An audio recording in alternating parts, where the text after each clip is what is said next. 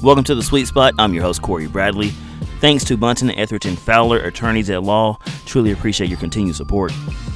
This topic that I'm going to talk about today is something that everybody knows, everybody's heard about for weeks now, but you know, it's something that won't die down for a very long time. It's kind of like uh, that boomerang effect where it just it goes and, and it's gone for a while and it's going to come right back, especially at certain points um, coming up this year where this storyline really will need to be brought back up in the media, which it will and won't die down for a very long time. So, what I'm talking about today is the Saban Fisher debacle. I know you've read the comments, you've seen the interviews, and you know, this is something that I've been like, okay, I'm definitely going to address this. I'm definitely going to talk about what's been said between these two coaches. But it's kind of like you want everybody else to kind of say what they want to say because everybody's talking about it and kind of let it die down from them and then I can come in and share my thoughts, share my points because regardless of how much time elapses from when this event occurred, it's still going to be relevant because of the magnitude of a Jimbo Fisher, of a Nick Saban, of a Deion Sanders. So, guys that know me, people that know me, they know I'm an Auburn guy. That's who I am. That's what I do.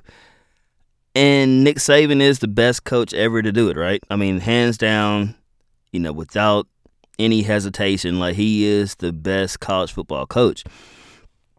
And, you know, listening to his interview time and time again, you know, first of all, I was okay. Saban's pulling no punches. You know, he's really coming out and saying it like it is. You know, he came out and talked about how they finished number two in recruiting and how Texas A&M finished number one and they bought every player on the team. And you know, Steve Spurrier came out later and it's like, man, Saban told no lies, which he didn't. We know A&M used the NIL and that whole, know, that's a whole another episode there. We'll dive in that some other time, but A&M did use the NIL to their advantage and got top players at nearly every position and some they got the second or third best player at those positions also with the top player. And so, you know, originally you think of okay, what Nick Saban said is true to a point, which it is. And Jimbo Fisher, his retaliation, you know, that was something that that that's what actually sticks out to me more than what Saban said was Jimbo Fisher's response because Nick Saban, like I said, is the greatest ever. And a lot of coaches, they will shy away from talking negatively against Nick Saban. They won't talk bad about him in any manner because you don't want to go after the greatest. You know, if you say something, who knows how it's going to come back to bite you. So, first of all, let me say I commend Jimbo Fisher for standing up for himself and his program to a guy that most coaches wouldn't even dare think of saying anything especially in public to this guy. You know, this Jimbo Fisher, when you hear his interview, it's it's pure raw emotion. You know, you can hear the tremble in his voice. You can kind of just I mean, it he's defending his name, defending their program. He is completely unscripted, which I love. Like you can tell this wasn't rehearsed. It's not something he went over and over. Make sure I hit this point. Like it's he came to that press conference with pure raw emotion, which is what you want anytime you have somebody who is going to address any situation. Now I know certain businesses and you know you have these PR guys and all this stuff and they coach you and you can hear when apologies are rehearsed and they're not coming straight from the heart like they should. And that's what I love about Fisher. He came to this press conference and let it all out and you could tell how he emotional he was, which he should have been. Like I don't blame him at all. But I'll tell you what was impressive. And you know, this is a quote that came from The Wire years ago, one of the HBO series uh, that a lot of people, uh, you know, followed and watched several seasons of. But in this particular episode, this guy Omar, Michael Williams, he uh excellent actor, passed away a few years ago. But in this particular episode, he told the people who were trying to murder him, shooting at him, you come at the king, you best not miss. And Jimbo Fisher came at the king and he did not miss at all. I mean, you heard him saying that when people think they're God, they think they can do whatever, they can get away with anything. And I know there's probably a lot of Bama fans, like the diehard Bama fans, that you can't get any point across to. Like, I got some good Bama fr- friends and, and that that are that are just they know the game, they know sports. That you can actually have conversations with them, and they're they don't just shut you down, shut you off like like Nick Saban's everything and Tuscaloosa is the best thing ever. But you know, but there are people who really treat Saban like he's God. Like he can't do anything wrong. He's the best ever. You know the Bama fans I'm talking about with no teeth in their mouth and roll tide. You know, you know those type people. Like seriously, like shut up. Nobody wants to hear what you have to say. And and I know some of you are laughing, but you know several people just like this. I mean, I'll tell you, okay. I know one woman who named her son Nick and her dog Saban. Like, really? Like, you don't even know this guy. You don't know anything about Nick Saban personally. You just know that he's a good football coach and that he coaches for the school that you root for. So, when Jimbo Fisher said, when, you know, so and so thinks they're God, it's because people treat Saban like he's a god. Like they put him on this pedestal. And you know, there's only one God that I know, and that's only one God that I serve. And I, I don't even, I don't even like when you know sports analysts will use like Chris Paul. They call him the point God. Like, no, he's the point guard. Like, there's only one God, and I hate when they use the whole baseball gods and all this stuff. Like, no, there's only one God. But you know, as I mentioned earlier in the segment where Steve Spurrier said Saban told no lies, Jimbo Fisher told no lies either.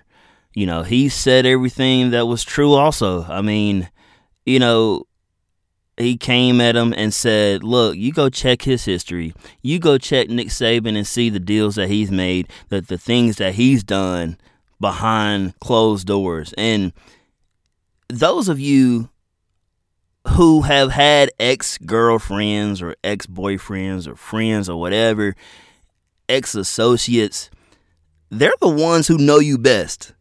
And Jimbo Fisher coached with Nick Saban several years. So if anybody knows, you know Jimbo knows. So, you know, Nick Saban, like I said, great coach. But I'm telling you, I used to follow recruiting like out of this world. I could name every player that was committed to Auburn. I could tell which high school they went to, which city they were from.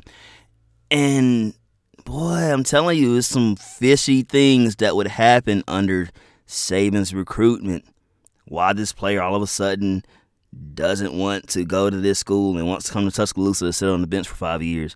But Jimbo Fisher, what he said, I'm telling you, when you have an ex girl, ex friend, ex boyfriend, ex associate, they know you. They've seen what you do at home behind closed doors. They are right there with you, watching you do your dirt to come out on top. So you, that's why you have to be careful of who you go after. First of all, you got to be careful what you do and who you do it around. But then when you attack someone who's been around you and seeing you what you do, you open this door for trouble. Like Nick Saban has completely opened the door for backlash, for people to really dig into his past and see what he's done. Because, like I said, I've I used to follow recruiting. I mean, it's probably 12 years ago, 10 years ago when I was really deep into recruiting and I could tell you all this stuff. But I'm telling you, this guy here is not as pure and clean as the media tries to make him out to be. They, like I said, great coach, amazing coach. We're not even talking about what happens on the field. We're talking about getting the best players to help you be the best on the field. And so, Jimbo Fisher, like I said, those ex girls or ex friends, when they start saying all this stuff, like after you break up and after you cut them off, and they start telling a lot of this juicy, you know, mess that that went on and how you really are you can't blame Fisher. This is all Nick Saban's doing. This is all he he opened this box.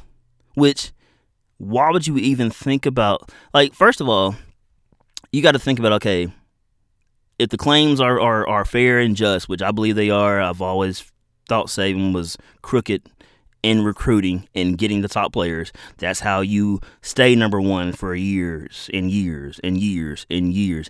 And then he gets outdone by Jimbo Fisher, Texas A&M, NIL, buying every player, whatever. He finishes second, and now he's whining and complaining about it. Like, first of all, Nick should have been like, man, I don't need to say anything because I can't attack them.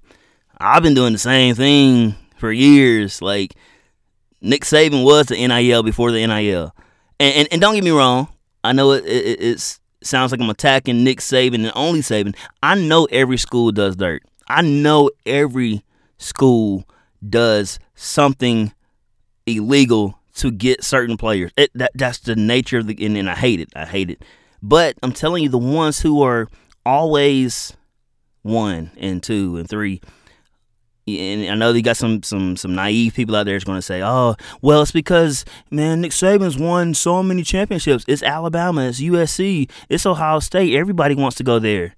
and those programs and their tradition does speak for themselves. Those coaches, coaches in their prestige, definitely um, it gives them a reason to why top players would want to come there.